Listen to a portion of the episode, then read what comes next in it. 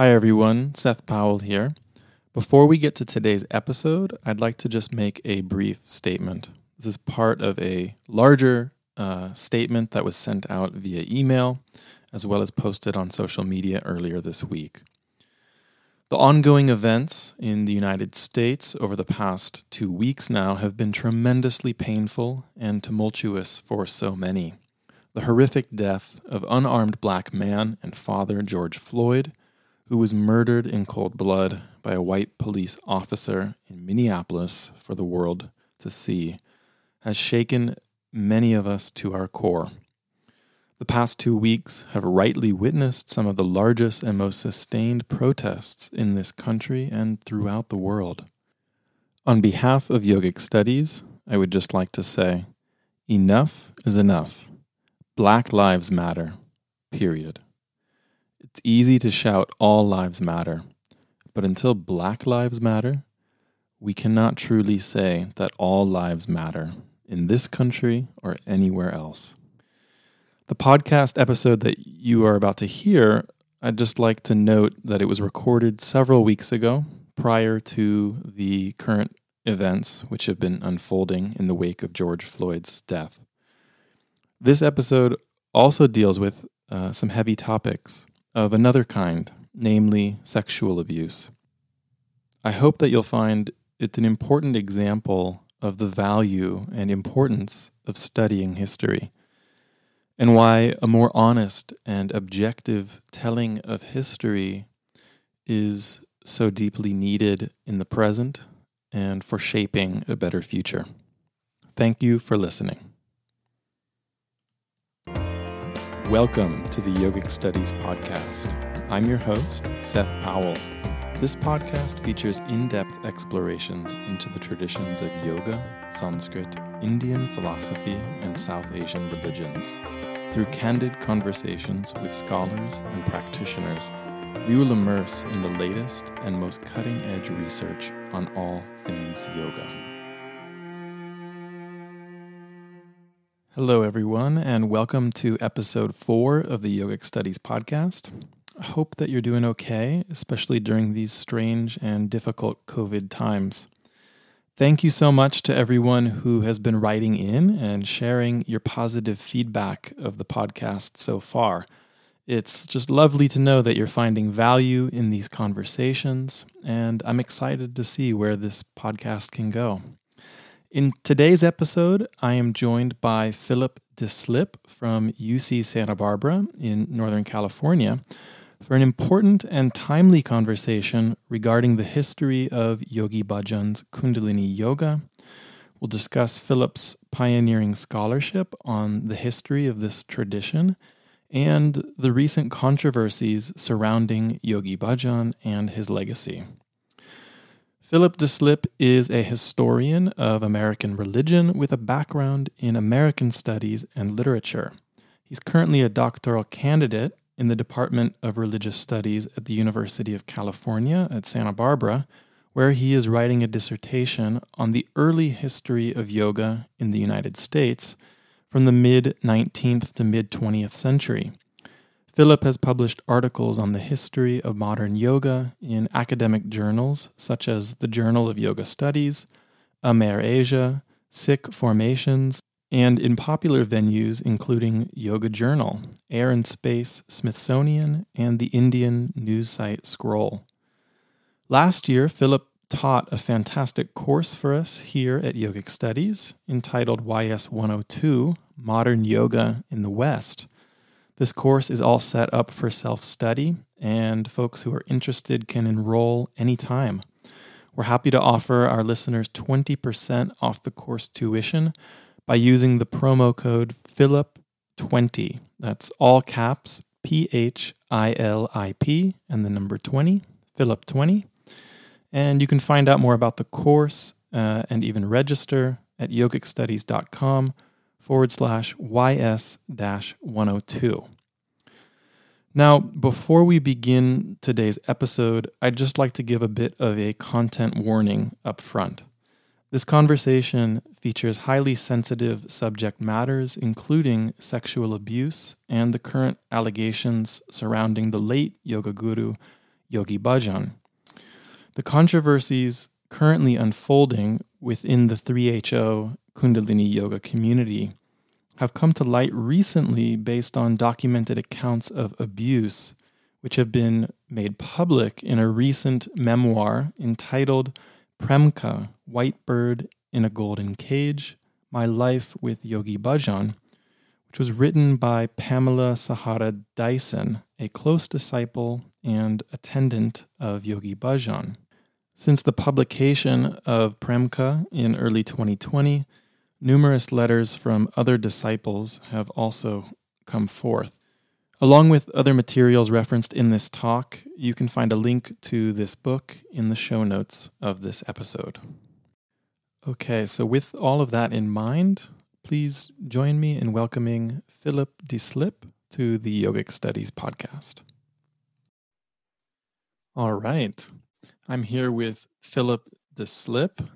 Philip, thank you so much for taking the time to join the Yogic Studies podcast. It's a pleasure to have you here.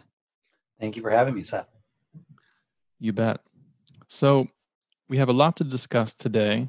Um, number of topics, really. You know, I want to talk to you about your research on the history of Kundalini Yoga.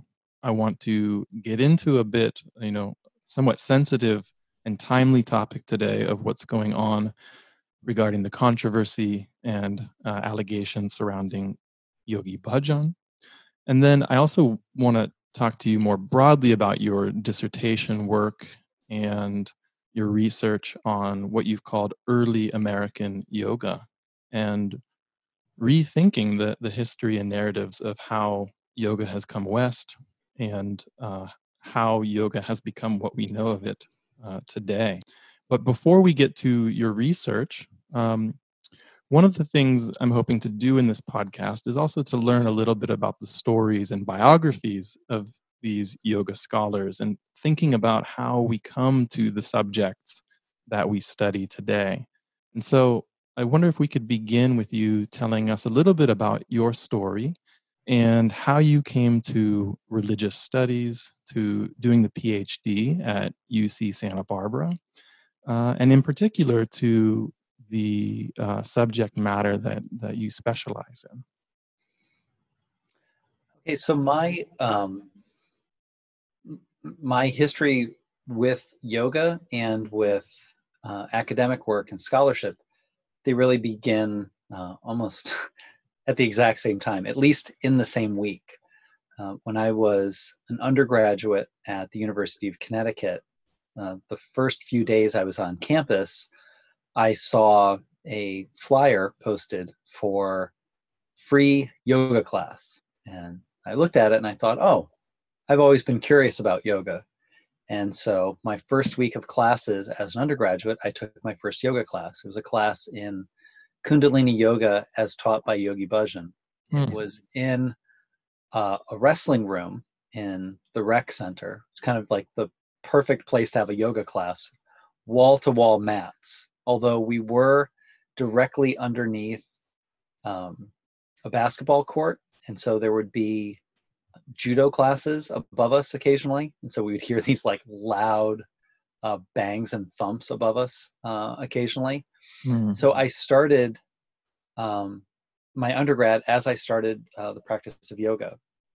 Um, the classes, the yoga classes, were really interesting because at the beginning of a year or a semester, there would be a huge rush of students who wanted to try.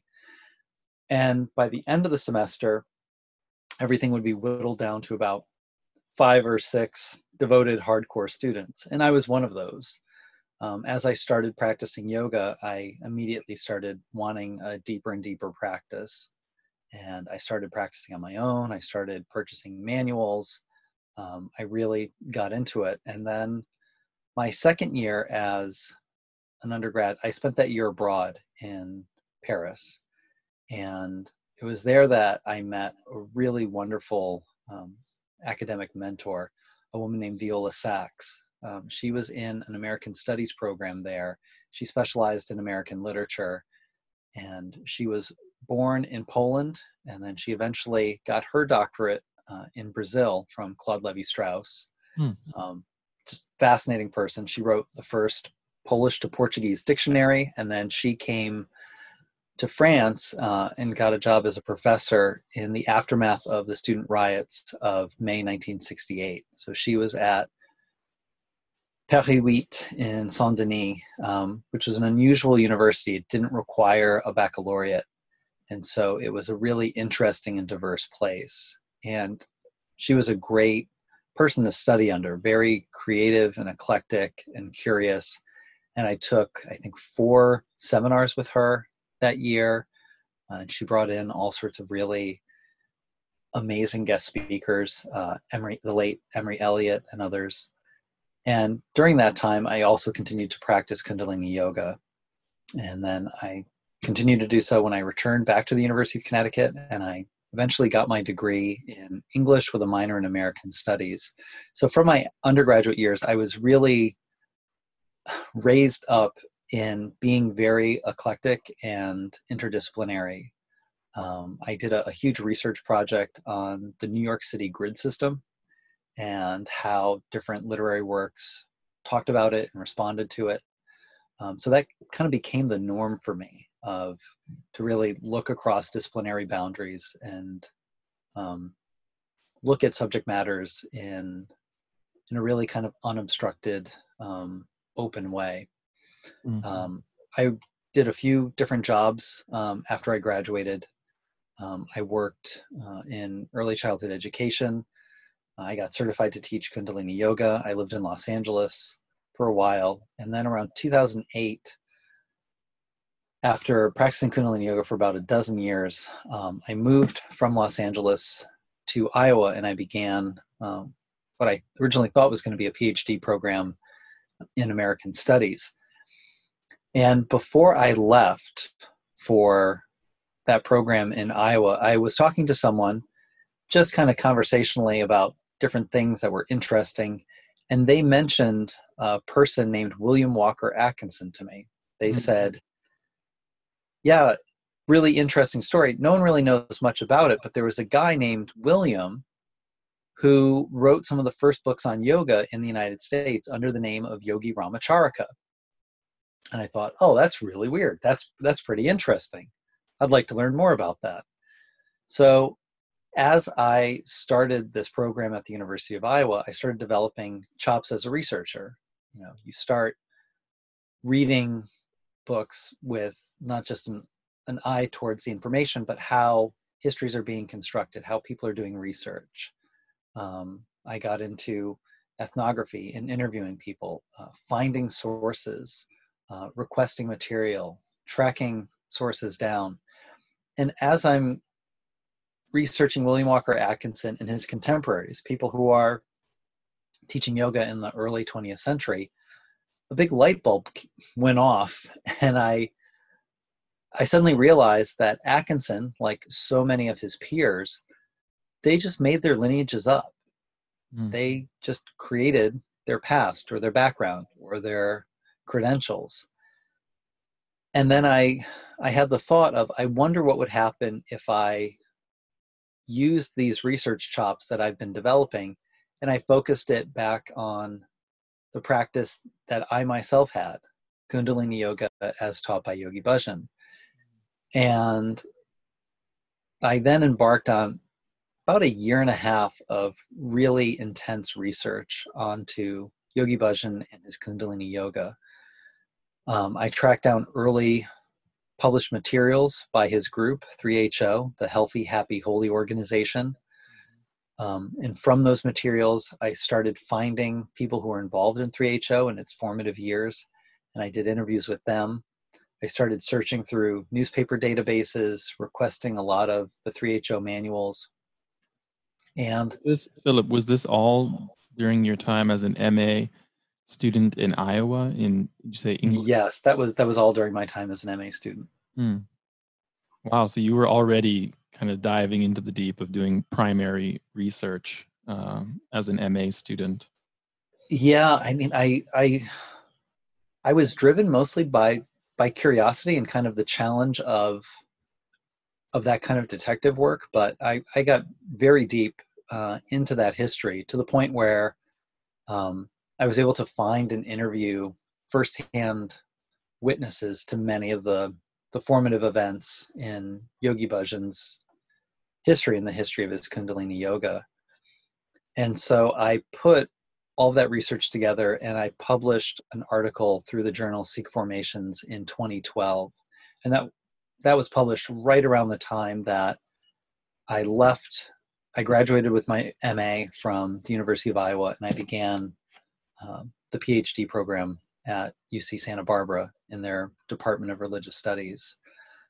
Um, and then at Santa Barbara, I returned to that early history of yoga um, in the in America in the early 20th century. Mm-hmm. So, in brief, what I found in that article was that Yogi Bhajan claimed that his yoga had an ancient secret lineage that connected to the Sikh lineage. And what I found, in fact, was he was combining different elements of his own teachers and creating a somewhat new style of yoga. And after the first two years of him being in the United States, he kind of, as we would say using our computers, he cleared his cache and he kind of covered up his previous history and then he created a new history and a new lineage that then became the accepted history within 3HO. Okay, so so this article, which is titled "From Maharaj to Mahan Tantric: The Construction of Yogi Bhajan's Kundalini Yoga." So you wrote this in 2012 for the journal Sikh Formation. And were you still practicing Kundalini yoga at this time, or had you started to uh, transition, if you will, out of the community in wake of what you were finding through your research? Or what was your connection to the broader Kundalini yoga community during this time?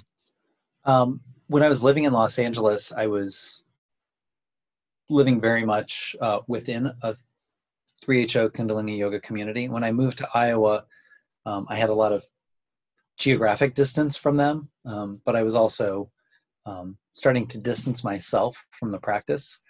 Um, I found that it, it, really it wasn't working for me anymore, um, and also more and more through my contact with the community and talking to people, um, a lot of doubts and a lot of questions started to get raised uh, in my mind about not only the efficacy and the legitimacy of the practices, but also the nature of Yogi Bhajan and his characters. And I, I had heard several stories about um, his own behavior and bits and pieces of his actual lineage, the actual teachers that he had, uh, particularly with uh, one figure, um, Maharaj Virsa Singh, who's a Sikh sant from outside of Delhi. Mm. Um, and in many ways, my research was it was both scholarly, but it was also a way for me to understand what I was doing. Mm-hmm. And that process, and I think that the end product, that article, was something that I wish I had had, which was an honest appraisal of what the yoga was and where it came from. Mm. Um, I concluded that article um, with perhaps a very diplomatic statement saying that you know maybe it's the experience of practitioners that's the most important thing the most important vantage point to view things from i don't think that's necessarily wrong but i appreciate more and more over the, the intervening eight years since that was published that the two aren't inseparable. The experiences that we have, uh, the dedication and commitment we have to a practice, is inseparable from the claims that that practice makes about itself and the lineages that it claims. Um, I think that's one reason why, in this bigger sphere of health and wellness, one of the things that sets yoga apart from something like Pilates or CrossFit or jogging, um, it has claims and ties to other older that claim to be more than just exercise, more than just the body. And let's just look a little bit broadly at what this article did and the significance of it. and then I also want to think about you know the reception of it within perhaps the the Kundalini yoga community. Uh, so just reading here from the abstract of the article, Philip writes, as opposed to the official history of Kundalini yoga that claims it as an ancient and secret tradition prior to Yogi Bhajan's open teaching of it, this article argues that it was a bricolage created by Yogi Bhajan himself and derived from two main figures a Hatha Yoga teacher named Swami Dhirendra Brahmachari and the Sikh Sant Maharaj Virsa Singh. And so the aim of this article then is really to kind of clearly delineate these two distinct and major influences in the shaping of, of Yogi Bhajan's Kundalini yoga. And in some ways, or, or in many ways, the narrative that then is birthed out of this article is is uh, quite challenging to the received historical narrative from within the community. So maybe can you share with listeners a little bit? First of all, I mean, what is the narrative from within Yogi Bhajan's uh, Kundalini yoga community. What is the traditional narrative of where this yoga comes from? And then what did you find in your research? Who and who are those those two teachers? How does how does he bring this all together? So what becomes the standard narrative within 3HO is that Yogi Bhajan was a master of a secret practice of yoga that had a tradition extending into and beyond the Sikh gurus. There are different claims that 3HO made that Kundalini Yoga was thousands of years old. In other materials, they claimed that it was tens of thousands of years old. And that Yogi Bhajan was trained by his master, Sant Hazara Singh.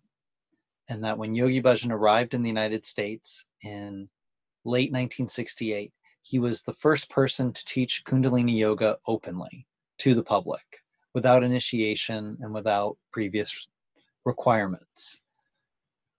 And within 3HO, the understanding was that there was a thing that they called the golden chain, a link from teacher to student. The student becomes a teacher, and then the link goes to their students.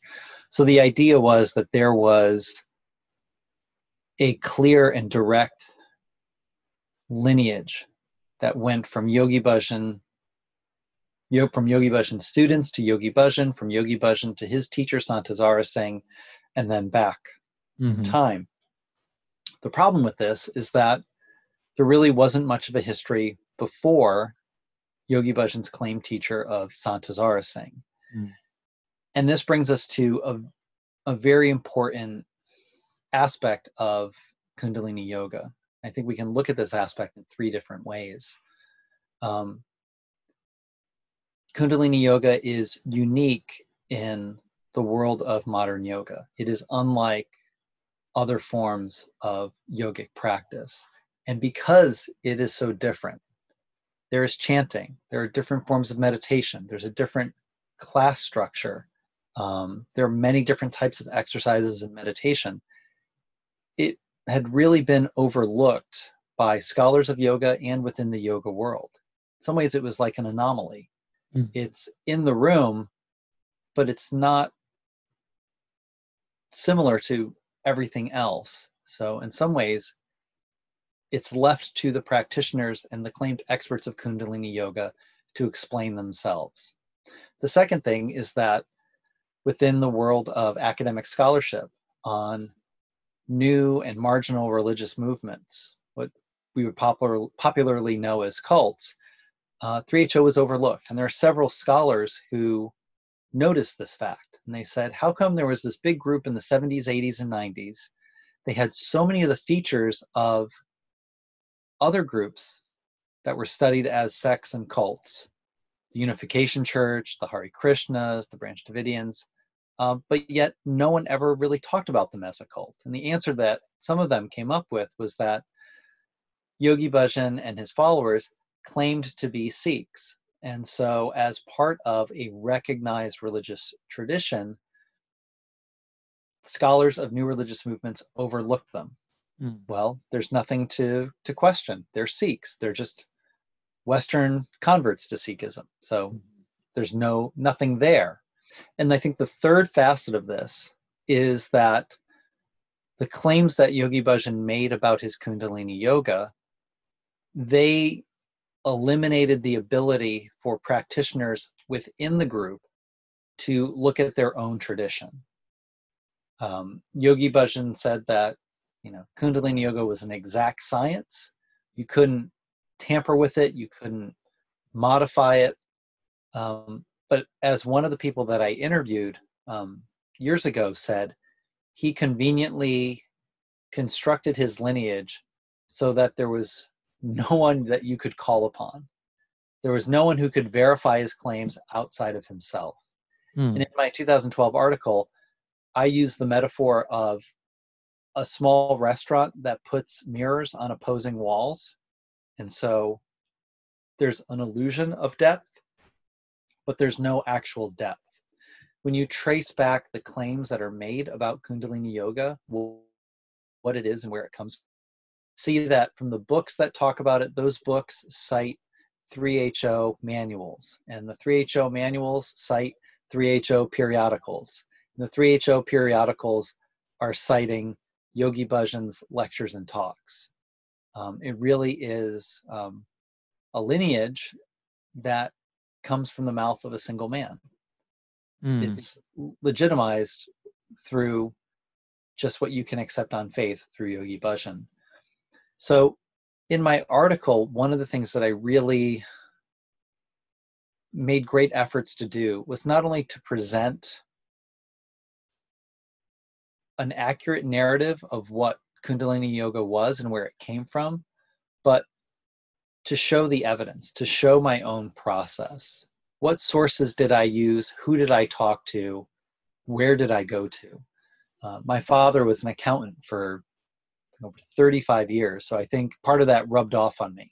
You know, mm. before it became a colloquial expression, I was always taught to save my receipts, and so you know, I think about almost a quarter of the pages of that article are sources and footnotes. It's heavily documented. And I was very careful about the sources that I used. Um, now, in your tracing of sources, you do find that Yogi Bhajan did have very distinct teachers and influences. Yeah. And so it's not as if he was just making things up wholly on the fly. He did have these very distinct influences that shaped what would become his Kundalini yoga. Can you yeah. talk a little bit about what you know who those teachers were and and what they contributed to then maybe the unique formulation that Yogi Bhajan put forth as he synthesized you know what he learned from his teachers? Yeah, I mean one of the one of the criticisms I received from members of 3HO and you know Yogi Bhajan's apologists after the publication of my article was that uh, they claimed I didn't talk to the right sources. But if you look at um, my footnotes and my sources, the person that I'm quoting more than anyone else is Yogi Bhajan himself. Mm. And the first hints that I got about who Yogi Bhajan was studying with, they actually came from Yogi Bhajan himself he openly talked about many of his teachers and influences in the first few years that he was in the United States. After the spring of 1971, that narrative drastically changes and it kind of changes for good. But early on, he talks openly about how he studied with Swami Dhirendra Brahmachari and how he was a student of Maharaj Virsa Singh. So, what he does is he takes for the most part, he takes the physical components of what Swami Dhirendra taught mm-hmm. and he merges them with chanting and mantras from the Sikh tradition that he takes in part from Maharaj Virsa Singh. He also adopts the persona of Virsa Singh and he makes claim to being within the lineage of Virsa Singh. As I explained in the article, you have these two main influences, and Yogi Bhajan claims them in two very distinct ways. To the public, to newspapers, to reporters, um, to universities that he's offering classes at. He describes himself as a student of Swami Dhirendra Brahmachari because Dhirendra has um, a fairly famous yoga school in Delhi. Some of his students are famous and powerful figures like politicians. He does not claim Maharaj Virsa Singh in public. Instead, he only really claims Virsa Singh as his teacher in private to his students. And mm-hmm. I argue in, in the piece that this makes sense. You know, he's using Dhirendra as a publicly understood credential, but he's using Virsa Singh as a kind of credential for his students that are coming from the hippie counterculture, who are reared on myths they've received from Carlos Castaneda and Autobiography of a Yogi about needing to find a spiritual teacher and the power of gurus and the necessity of having a guru. Hmm. So in the article, the, you talk about how there's a bit of a tension for him among his students because these narratives sort of come into conflict because his teachers are still alive they're still living in india and this sort of comes to a head when he brings a large group of western students on a pilgrimage to india in 1970 i believe yeah. when they're going to go to visit and have darshan with uh is it maharaj virsa singh? Yeah.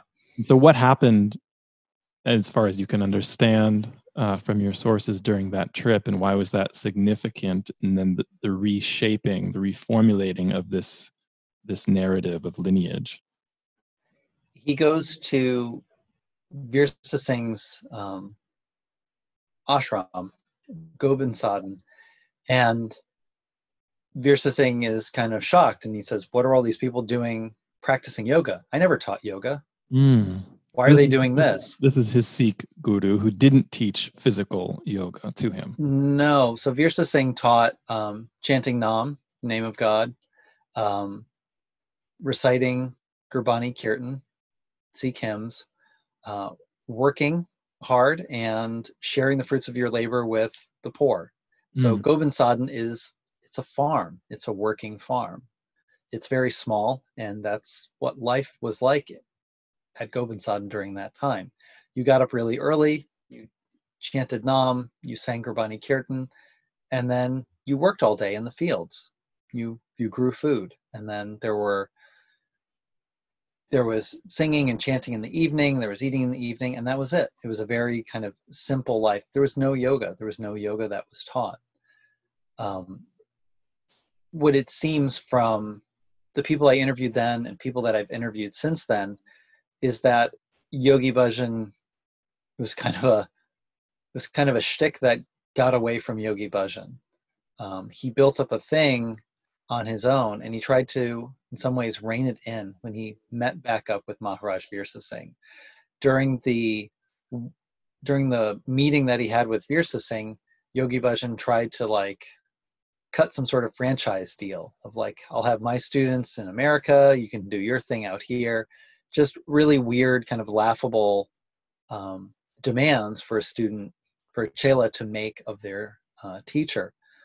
What I heard after the publication of the article was that when Virsa Singh gave Yogi Bhajan his blessing to go to the West, he gave it on certain conditions, and they were not to sell spiritual teachings for money, uh, not to be involved with women, and like all the criteria that Virsa Singh gave him was was broken during his two years in the West. Um, as we found out recently, when um, Yogi Bhajan comes to Gobind Sadhan with his students, he is sharing his room, his lodgings, with both his wife from India and his mistress that he's sleeping with. Um, so it's kind of not hard to imagine how such a big break could occur on that kind of trip. And how did this impact his students and them them them seeing this their understanding of his relationship with his teacher and what sort of impact do you think did that trip have yeah i, I think it part of the reason that yogi bhajan's organization survives this rapid change and this in many ways disastrous trip is that Yogi Bhajan can still keep his place as the interpreter. And the people on this trip, they don't understand the Punjabi language. They don't understand a lot of the things that are happening culturally, politically. And so they're relying on Yogi Bhajan to interpret it for them. And so that that serves him.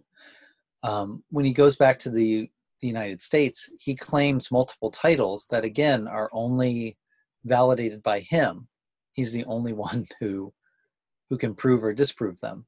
Mm. He hmm. claims that on their trip he was given the title Siri Singh Sahib, which makes him uh, the the chief administrator for Sikhism in the Western Hemisphere. He also claims that he uh, is the Mahan Tantric. So this is like a singularly powerful title that someone can hold. Only one Mahan Tantric at any given time. That he's a master of tantric energy. Over the years, he gives this. He gives various claims as to what this means, but he claims that he received this title through the ethers, through the previous Mahan Tantric. Again, it's a title and it's a claim that no one can prove or disprove. It's it's just done completely out of bounds. And eventually, Yogi Bhajan rewrites the history to say that Virsa Singh wasn't exactly his teacher, um, but Virsa Singh had become sort some sort of like black magician who wanted to steal his students. So he's able to rework this narrative into being something that serves him. Um, I think one of the factors that is true in 3HO and it's true in so many other groups is that there's turnover. And so many of the people who are on this original trip, many of the people who are around in 1968 and 1969, they leave. And many of the people in 3HO arrive after 1971. So you really have this shift over time of people who knew the old story are gone, people who only know the revised history. They're the people who make up the majority, the vast majority of members. And related to that, of you know, most of the people who were around in the early days, they're willing to go along with Yogi Bhajan's revisions. In some cases, because they trust him, they believe him. In other cases, they don't know better and they can't disprove um, anything. They're kind of reliant on Yogi Bhajan to give that narrative to them. Mm. So, as somebody who had been a part of this community yourself, had been a practitioner and even teacher for many years, I think you had to know that in writing this article, it could have ripple effects. It could be received in a variety of ways by the mm-hmm. community, by the broader public, uh, and that this could be incredibly dismantling for, for somebody who has a lot at stake in these received narratives and have even created identities and lives and professions sometimes around these historical narratives. And this is, of course, today not unique only to Kundalini Yoga and Yogi Bhajan. Unfortunately, this is now a reality that many yoga and spiritual communities are facing globally right now as uh, stories of, of abuse come to light and institutional structures that have revolved around these charismatic guru figures begin to collapse. Mm-hmm. And many people within these communities are now struggling to reconcile the teachings, the practices that have been so influential to them and transformative with, you know, these human guru figures and, and some of the uh, terrible things really that have come to light. And so so to kind of transition to that a little bit you know how how was your article received uh, let's say when you wrote this in, in 2012 uh, which is even before some of the the more recent public uh, discussions uh, surrounding yogi bhajan you know how was this received in 2012 by the community or or in the years since then yeah, I all the things that you mentioned were very much in my mind when I sat down with the research that I had done and wrote my article. I was very aware of how tumultuous revelations like that could be. And so, with that in mind, I did several things. The first thing I did is I tried to make absolutely certain that any claims that I was making could be backed up by documented evidence that i'm i'm not just saying things to say them but i'm making claims based on overlapping and overwhelming evidence. Um, second i really wanted to be open and transparent about the sources that i was using which is why there's so much footnotes and so many um, sources that are used um, also to provide clarity as to who I'm, where I'm getting this from. Um, you know, not really using any anonymous sources, but also for people who are curious to be very clear about where Yogi Bhajan is getting his practices from. And so if they are curious, they can follow through with that. Um, I was also careful in my language to not be dismissive or not be insulting.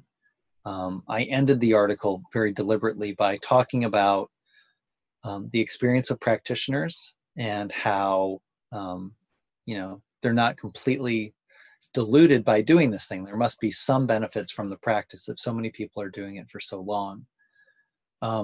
Yeah, I think if I can jump on there, I think you actually make a really important point in the conclusion of the article, which is not to dismiss the practice or any efficacy or value from the practice, but in many regards, perhaps to find a more realistic explanation, as you say, of why it works as it does for its practitioners. And that is to say, where these particular practices come from.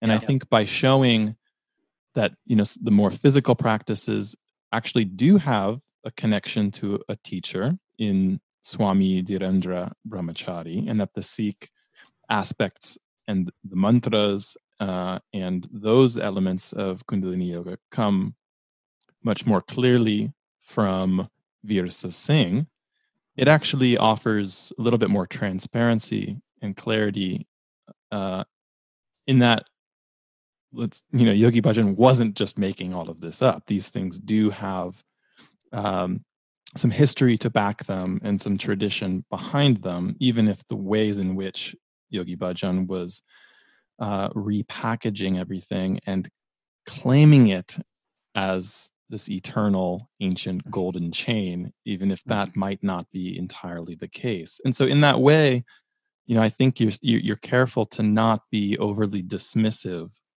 of the practice, but to to really just try to point us more clearly to the sort of chain of events, the the, the transmission, and you know clearly step by step trying to unpack where where all this comes from. So yeah. in in in doing that, uh, you know, what was was there an initial response? Did people well, read this article when it came out? I mean, it, it, you know, sometimes as a scholar, you don't really know you know is is anybody really even going to read this beyond you know um, your faculty members and your advisor yeah. Well, I, I wanted to make two two points really quickly. One was that in hindsight, I almost feel like that conclusion needed even more explanation because many people took the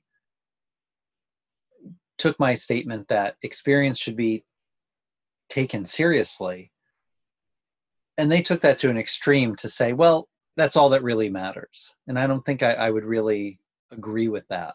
It's more than just the experience. You know there's there are very clear and sudden limits to that kind of new age navel gazing of all that matters is how i feel and what i think.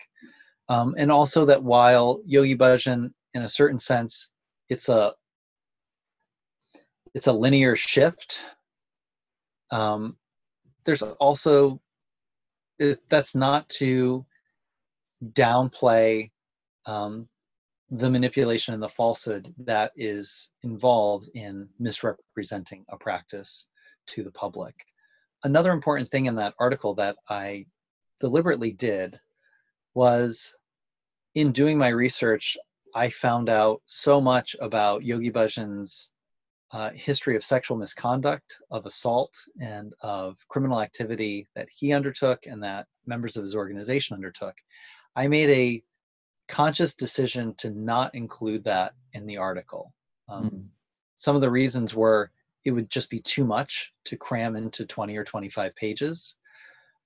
Also, I knew that if I included that, however well sourced and documented that was, that that would make all of my findings immediately dismissible by members of 3HO. That they could say that, see, he wants to tear down the organization, he's a slanderer, he's hate filled.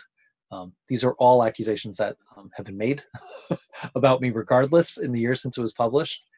Um, so I knew that if I put those things in, a lot of its potential audience would be immediately turned off. And so I included the information I did and I wrote in the tone that I did, wanting it to be read by current members, ex members, people who were pro 3HO, people who were anti 3HO, and as well as uh, people who didn't know about Yogi Bhajan 3HO at all. I wanted to create something that could be accessible, um, at least read with an open mind um, by those various people. Um, when that came out in 2012, there was an initial burst of interest, and then it had a steady readership um, in the in the years afterwards. One of the things that's very interesting about having all of these online networks for the sharing of academic work, mm. ResearchGate, um, academia.edu, various open access um, websites, is that you get a very clear sense of how many people are reading your work, where they're coming from, and it's not just putting a message in a bottle. Uh, you really get to see the life of a published piece after it goes out into the world. And so I could see um, month by month that my article had a steady and consistent uh, readership from around the world. Um, in many ways, where there were practitioners of Yogi Bhajan's Kundalini Yoga, someone would find their way to my article. And I received a fair amount of response, usually from members or ex members who wanted to let me know that they were always curious about where this came from and my article answered their questions and they appreciated it. Mm. I never received an official response from 3HO, and this is this kind of kept going on um, since 2012. And then four months ago, one of Yogi Bhajan's former secretaries, Pamela Dyson, she published a memoir entitled, um, I think it's the official title is Premka, White Bird in a Golden Cage. Mm-hmm. My life and, is Yogi Bhajan. Uh, you've got it right there in front of you. Mm-hmm. Um, Pamela was one of Yogi Bhajan's first students. Um, she's taking classes with him soon after he arrives in Los Angeles. And she's with him for several years and she becomes the Secretary General of 3HO. She's one of the administrative officials in 3HO helping to run the organization. Um, she's also one of Yogi Bhajan's staff, and as becomes clear in the course of the memoir, that to be a, a member of Yogi Bhajan's staff means one that you're female, and two, um, you're probably having sex with him. And in her memoir, Pamela also talks about her own sexual relationship with Yogi Bhajan, about how he gets her pregnant, and on how and how on during the first trip to India in late 1970, 1971, she was pregnant uh, by Yogi Bhajan. And at her insistence, she has uh, an abortion in Delhi that she nearly dies from. The memoir begins um, with you know, a really kind of striking and chilling opening line uh, from the very first page. She begins, quote, the cramping and then the hemorrhaging began in midair. As I felt the gushing warmth that quickly turned to cold wetness between my legs, my mind raced, trying to make sense of the sheer volume of blood that was suddenly drenching me. One empty seat away from me, Yogi Bhajan had been dozing off. And then it begins from there. Mm. Pamela Dyson's memoir was not the first time that there had been discussion of Yogi Bhajan's misconduct and assault and misdeeds. It wasn't even the first time that there was documentation that was available about these acts. Mm. Um, but it was a unique moment. Dyson clearly was an eyewitness to these events. Um, she is writing in a very clear and measured tone, but also in 2020, we are within the window of the Me Too movement, and we're in a time when we have seen one scandal after another in the yoga world. So I think that many of the things that would have allowed members of 3HO or maybe members of the general public to not believe Pamela Dyson, they were suddenly gone. And there was a, a receptive audience to her memoir. And that really opened the floodgates um, to promote her memoir. A Facebook group was formed where people could discuss the memoir um, and its revelations. And that group quickly became a place where other women came forward to talk about their own stories of abuse within 3HO and at the hands of Yogi Bhajan. And then the group quickly expanded. I think it's now over 5,000 members. And so the whole thing just really snowballed. And from these stories coming out, 3HO contracted a third party organization to investigate these charges. And their report is due in June. And by last count, there were well over 100 people who called into this organization called an olive branch to give testimony about their own stories of abuse. Mm. So the whole thing has become um, massive. And what I found, again, through the, the simple, boring analytics of downloads for that article is that it took on a completely new life of its own.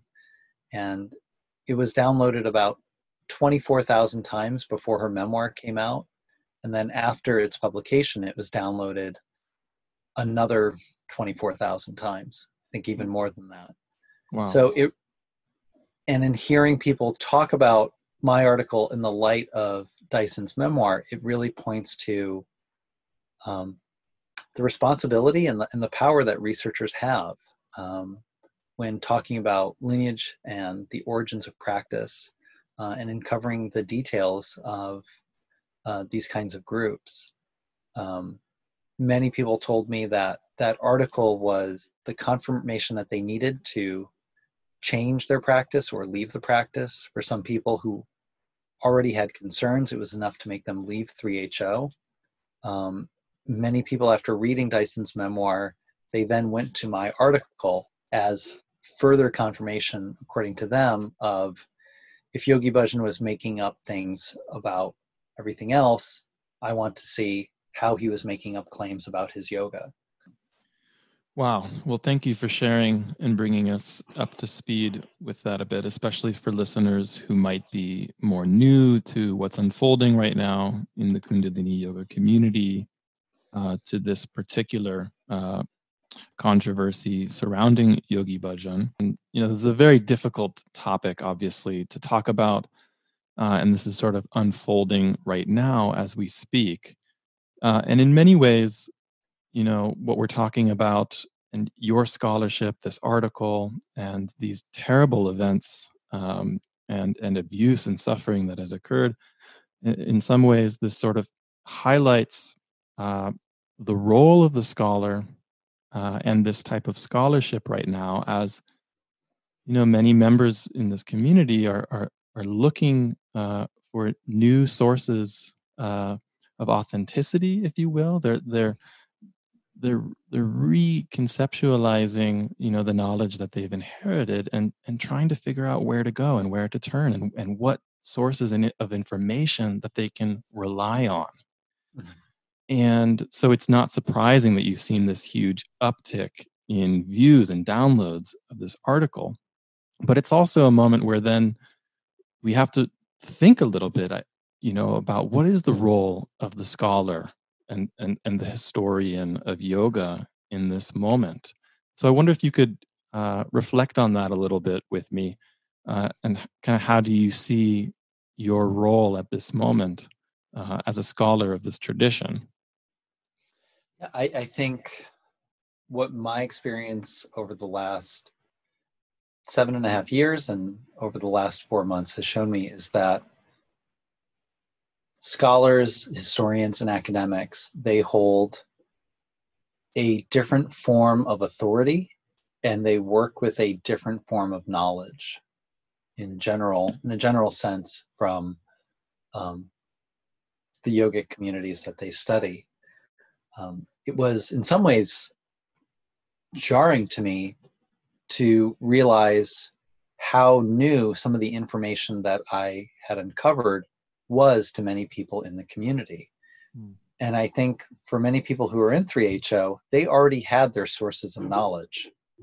Um, their knowledge was coming from within the organization, it was coming from their teacher. And this makes sense. If your teacher is the authority, why would you listen to anyone else?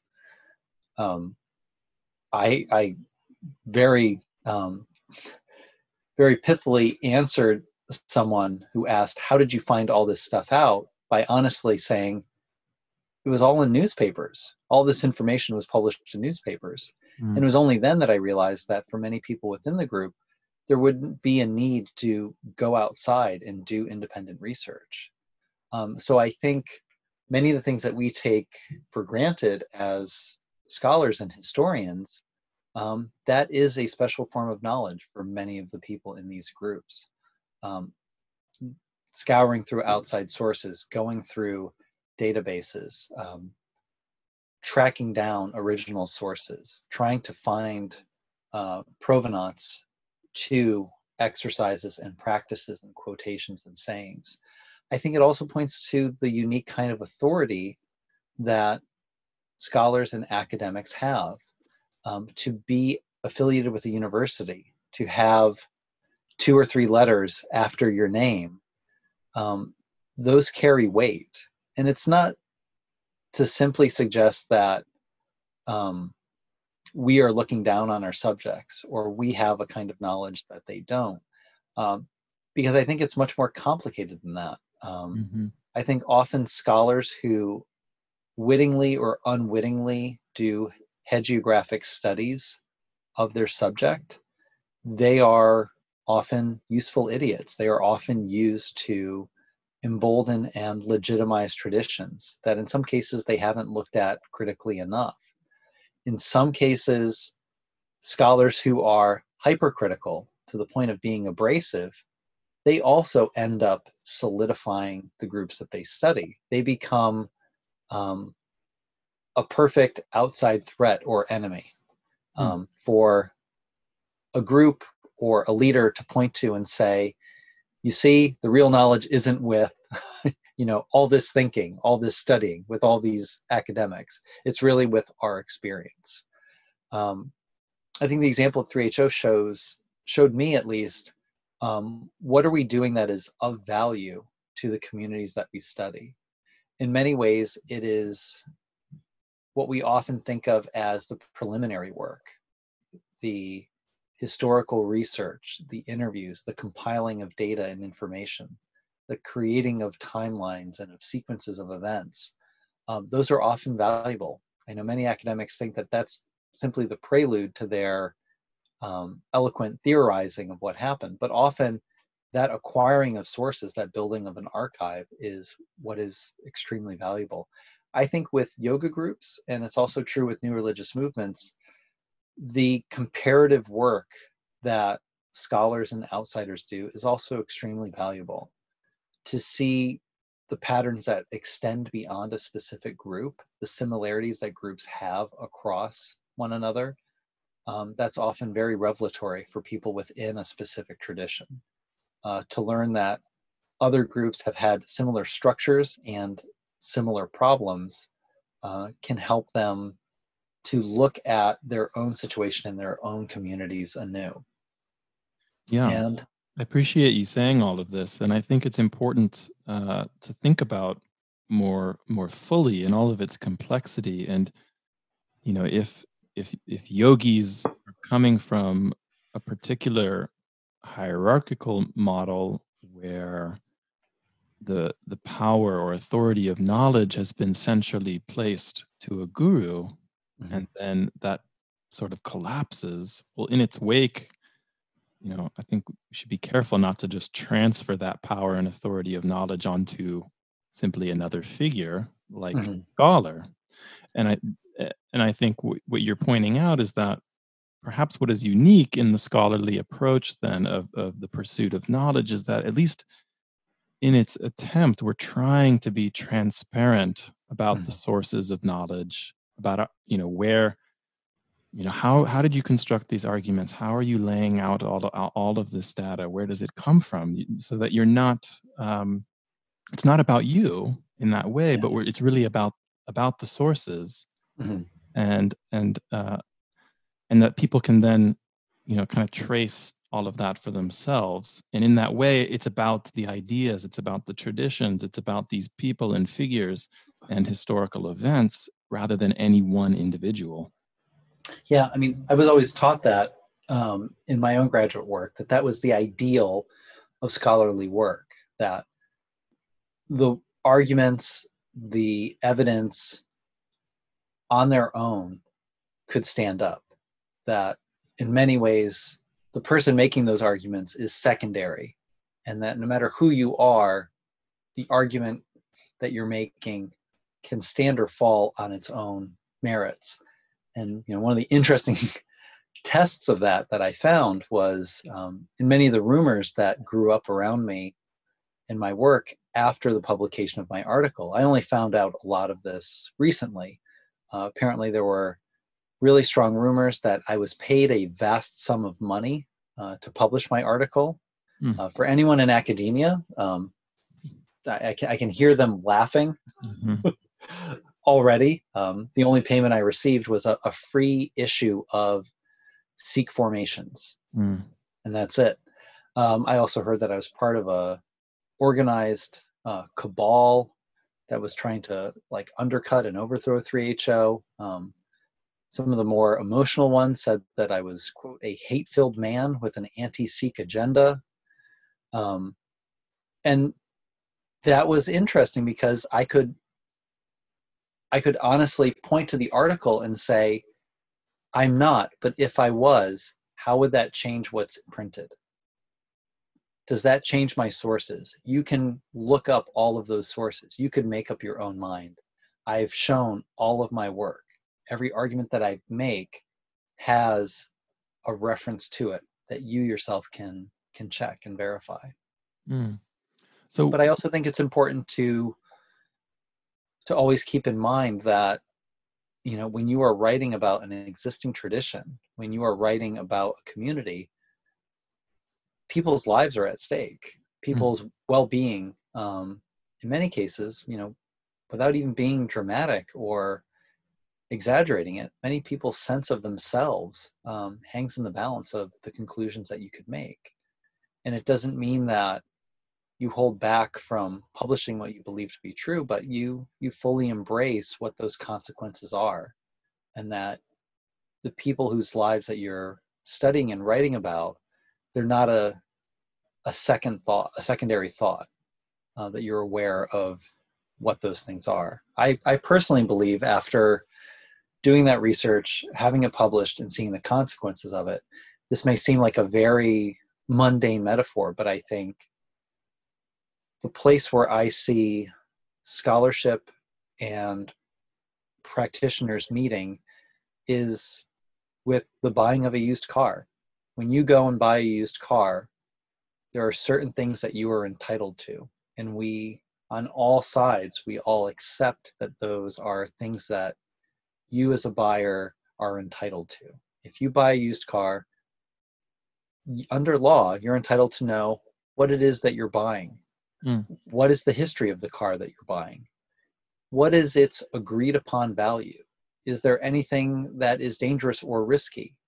Um, and today, we're we're very comfortable with going online and seeing reviews of other people. Can I hear good, bad, and indifferent, what other people have had to say about their own experience with this. Um, if a car was in a flood, you have the right to know that. If the car was totaled in an accident, you have the right to know that. It can be traced back through a VIN number. And I think that's a fair measure for a spiritual practice. Um, how much greater is our investment in a spiritual practice that we engage with on a weekly or a daily basis? You know, a practice that we go on retreats for, or that we build our lives and our circle of friends and communities around. Um, I think those same questions are things that we're all entitled to. What is it? Where did it come from? What is its value? What has what is the history of this? What has it been through? What do other people have to say about this?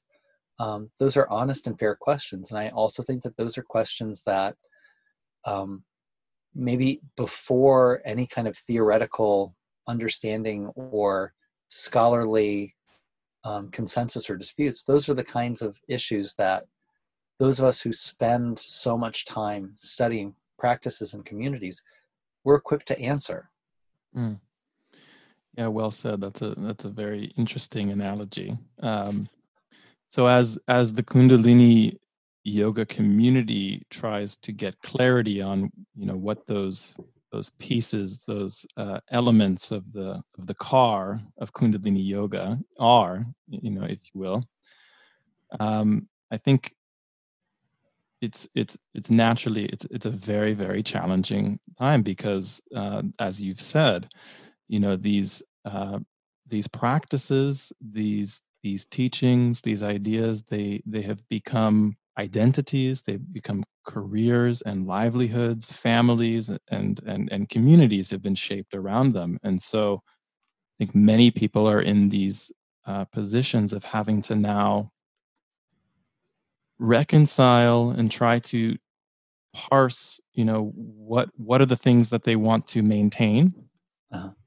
And you know what are the aspects you know uh, of Yogi Bhajan's influence, you know, how do you separate, you know, the the the man and the teachings or the practice? So one thing I wanted to ask you is actually just about the name Kundalini Yoga. It's actually something that's always puzzled me as, as a bit of an outsider to the tradition and as as a historian of yoga, because you know, for myself, when I think of Kundalini Yoga, I really think more of tantric yoga and medieval hatha yoga, which is really all, you know, in, in many ways centered around what I would call a kundalini based uh, yoga system where you're you're doing uh, bodily yoga techniques, asana, pranayama, mudras, and so forth in order to stimulate and awaken kundalini. But these things really, uh, at least as you know, my source texts that I'm I'm looking at are not so related directly to what we what we think of today as Yogi Bhajan's Kundalini yoga. Mm-hmm. And so I wonder if uh, you know if you have any thoughts about you know why that name actually was chosen and as people in the community are trying to move forward and you know trying to you know yeah find a way forward. Have you have you found conversations around you know do they do they keep the name? Do they try to you know maintain the practices but try to distance them from from yogi bhajan himself? Or just any thoughts that you have you know around really the brand of kundalini yoga associated with with yogi bhajan? So i think i can answer that in two parts um, about the term kundalini itself i think that was a natural name for Yogi Bhajan to use. When I interviewed Reinhard Gammenthaler, who was Swami Dhirendra Brahmachari's last student, he told me a funny story that when he decided to start publicly offering the yogic techniques that he learned from Swami Dhirendra, he initially called it Kundalini Yoga until people stopped him and said, actually, that's already out there and that's how he learned about Yogi Bhajan. Mm. Uh, so in some ways, it was natural. Um, one of the stated goals of Dhirendra's practice of Sukshma Vyayama was to um, energize the channels of en- energy and raise the kundalini. So that makes sense. But also, it seems like Yogi Bhajan in Los Angeles in 1968, 1969 is kind of having his cake and eating it too with the term Kundalini. He's calling his yoga Kundalini Yoga, and this is, um, as you see from his lectures during this time, his students are aware that this is a secret, mysterious, dangerous, powerful thing. And so Yogi Bhajan, on one hand, is promising them, you know, Kundalini energy, but he's also dramatically rewriting the terms uh, on which Kundalini is understood. You know, there's no dramatic awakening. There's no like uncoiling. There's none of the quote unquote traditional Kundalini experience of a shot of energy up the spine and people having these dramatic and in some cases horrifying uh, awakenings. Yogi Bhajan kind of reduces the stakes and says that he's raising Kundalini, he's activating Kundalini energy in a safe, practical way. So you'll know that your Kundalini is raised uh, because you'll just be healthier and you'll be more creative and more energetic and more productive. Um, and he does this with a lot of terms kriya Tratakam, tantra all of these terms that are familiar to people who study yoga in one sense they're given different meanings and different understandings within yogi bhajan system um, and that brings me to the, the other part of your question which is what does 3ho what do practitioners of yogi bhajan's kundalini yoga do uh, in the wake of the scandal surrounding yogi bhajan mm. i mean we're only really in the beginning phases you know the official report doesn't come out until june and i think you know when the entirety of everything comes out it'll just be a, tsunami sorry uh, what do you, what do you mean by the official report can you say a little bit about that the the report that uh, 3ho commissioned the third party investigation done by an olive branch mm. they're the group that's received the 100 plus testimonials and they'll be compiling a report that'll be released um, in June. Mm. And from the indications of the stories that have come out, um, from the number of people that have contacted an olive branch, um, it seems clear that not only will previous allegations be supported, um, but a host of new ones will come out. And I don't know how they'll move forward and how they'll rebrand. I think it's easier to speculate how they will not be able to rebrand, how they will not be able to move forward. Um, I think the example of Bikram is is a telling one. Mm. Um, how often do you hear his name spoken by practitioners? How many people are on Instagram using the hashtag Bikram Yoga? To my sense, well, apparently I've still running these teacher trainings. But where is he running them? What? Mexico. Yeah, I think in in South America. Is that right? Yeah, and I think that you know a a chapter that Suzanne Newcombe and myself wrote about um, Anglo the Anglophone world and yoga. I think that's a, an important point that there is there are barriers of language even today in 2020, mm. and I think it's telling that Bikram um, is now operating kind of behind the firewall of language, you know, away from so many of the newspapers that reported his misdeeds, mm. you know, away from the documentary in English. Um, and how many how many people do you see on Instagram proudly using the hashtag Bikram Yoga? From what I've seen, it's a it's a large scale retreat to referring to it as hot yoga, or just not mentioning it at all. Mm-hmm. Um, I think when the misconduct of Yogi Bhajan becomes public, it'll be a foregone conclusion. No one will want to connect themselves to a figure who was responsible for so much abuse. I think, you know, something that we, we've touched on this a little bit, but, you know, maybe requires a little bit more more more discussion i think one of the unique aspects that that may just be obvious you know about kundalini yoga of yogi bhajan compared to other modern schools of yoga is that it's it's been um, practiced uh, and handed down as as this distinctly Sikh or Sikh uh, religious practice as well.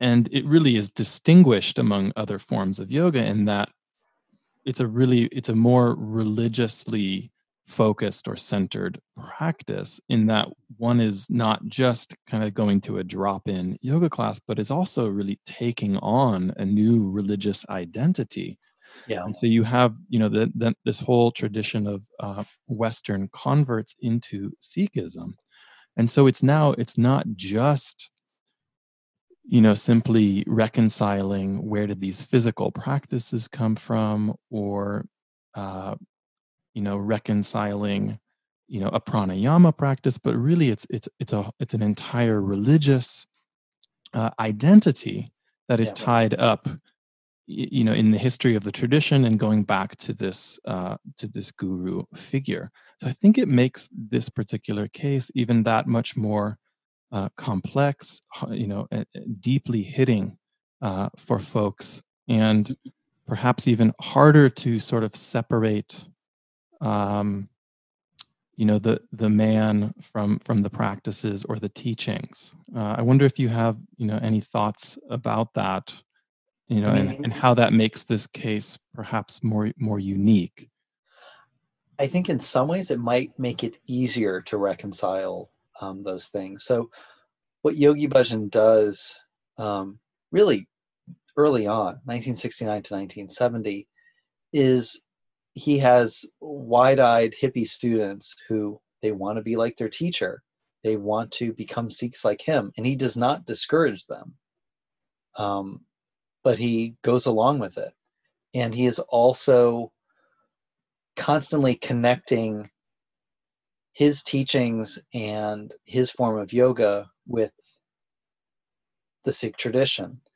And these are very tenuous claims. And and again you have this constant revision by members and this kind of selective memory and this editing. When you go to his lectures you know he's explicit. He's saying the sikh gurus did the 10 human sikh gurus they did the kind of yoga that i'm teaching you um, i can give you explanations for sikh practices why sikhs do the things that they do and they're very different than what 99.9% of other sikhs in the world do um, Yogi Bhajan is also playing one side against the other. You know, there's fairly limited contact between his 3HO Sikh converts and um, the rest of Sikhs in the world.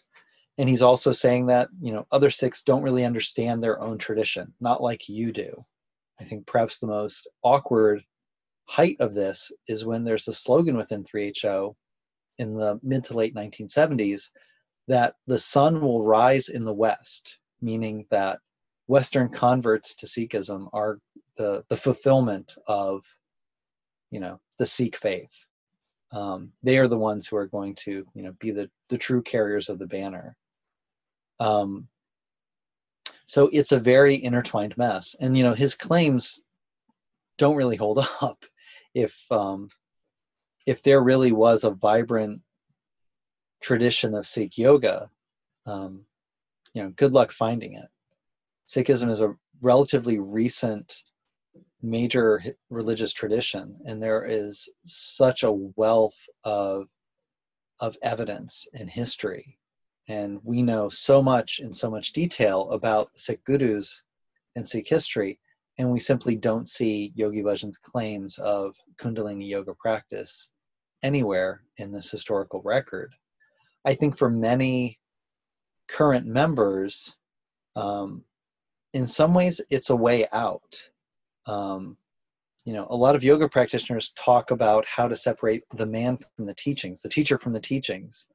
And I think for many people who cooled to the yoga over time but remained as Sikhs, it's a way that they can, in some ways, jump ship. You know, like we talked about scholars, who overlooked 3HO as a new religious movement, instead saw it as simply Sikhism, I think that is a thing that many current members uh, can do.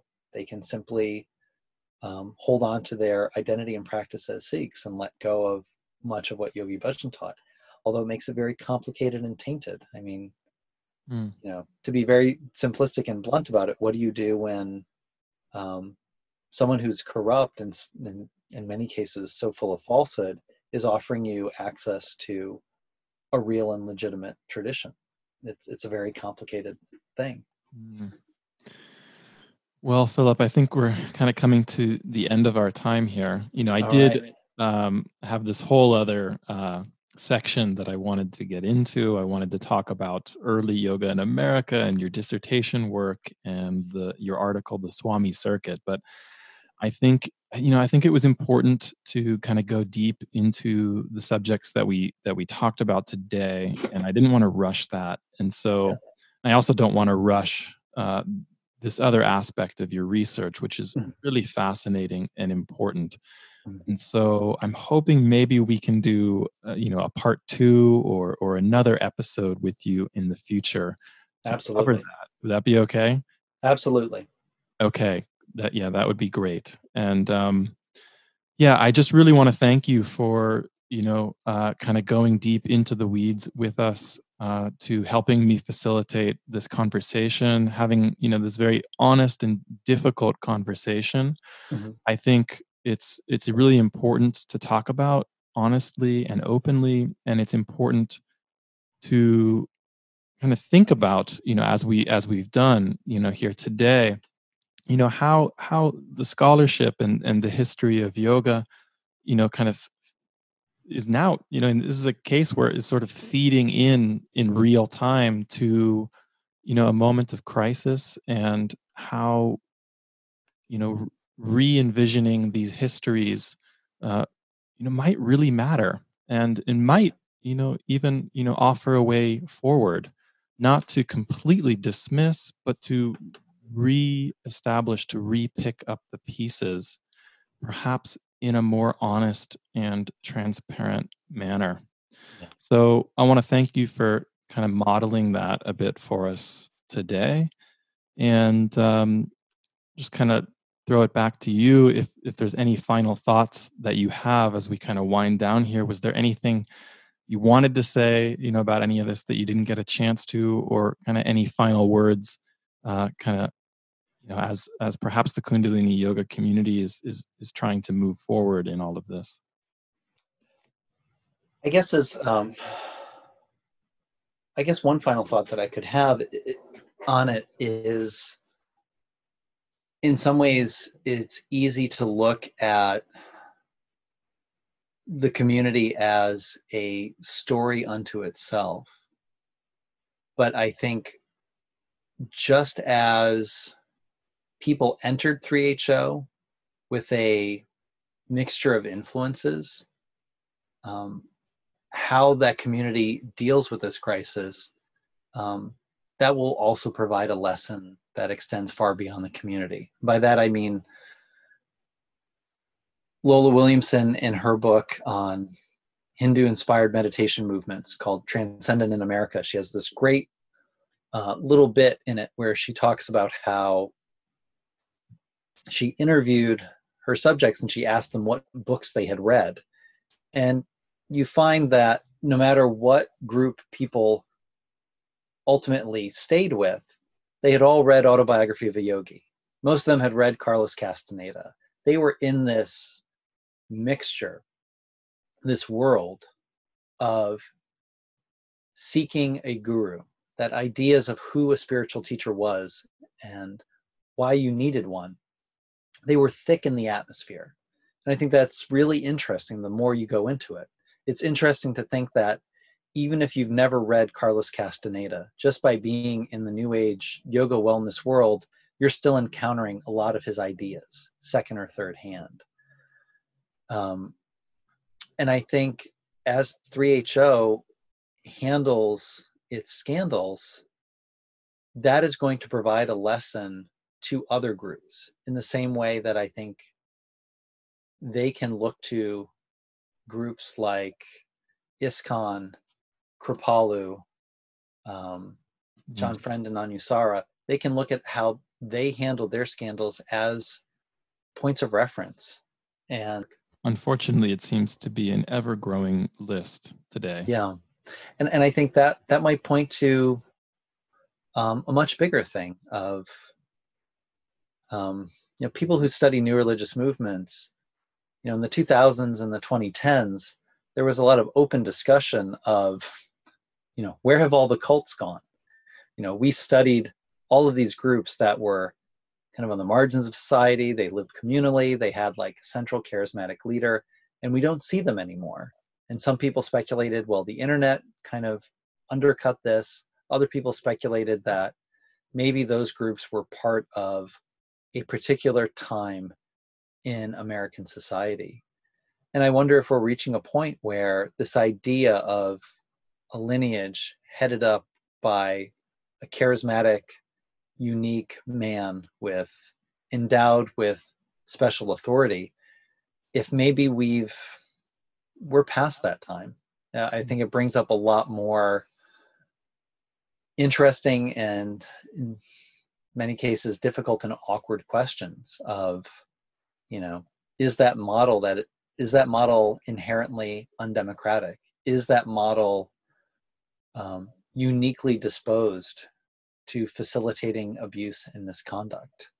Um, is it possible to have spiritual communities that are um, non eh, non-authoritarian that are that are democratic and built on consensus and not authority yeah and i think you know the the positive side of this sort of shadow side of, of, of the yoga world if we could say is that with a book with a confessional book like premka's you know from the voice of, of of one of these victims of centering her voice of taking it seriously it's been it's giving the courage and the the platform for other victims of abuse to come forward to also be taken seriously. And i think we're seeing this across a lot of traditions right now and i i think in the truth of that in the wake of uh, uh of the truth of these victims and those voices being taken seriously um, it's leading to something new. The dismantling of these hierarchical systems is there's there's something new that's going to be created out of this uh, and that you know many of these communities are going through but uh, we we don't know what, what what the future will hold. Yeah. Yeah and part, part of the irony of of all of this is it is it's uncertainty within a much larger uncertainty. Um, you know all these revelations with 3ho are happening in the shadow of a pandemic.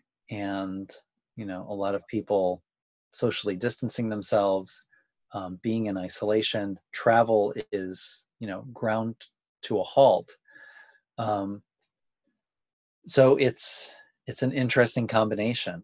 Um, i know that many of the meetings that were happening within 3ho were done virtually. And I think if those meetings, the telling of tales of abuse and misconduct had to happen in person, I don't think they would have happened in the same way or to the same extent.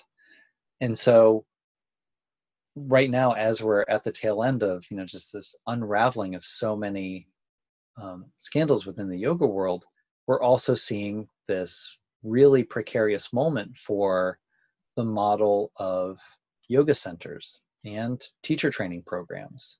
Many people have talked about how it's an unsustainable model. Who knows how long the pandemic will go on for? You know, we might have a, a very different world and you know of lesser importance, we might have a very different model of yoga practice and yoga teaching. Um, and I think it's very interesting to wonder how those two things might meet. What new ideas of authority and lineage and practice might meet up with the infrastructure of teaching and practicing yoga at the other end of all of this. Mm. Yes. Well, it's a very strange and precarious time. And uh, I thank you, Philip, for helping us to navigate through this.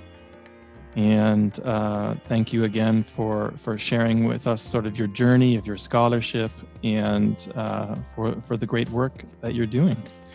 And uh, I, I look forward to having you back on to get into the early American yoga material.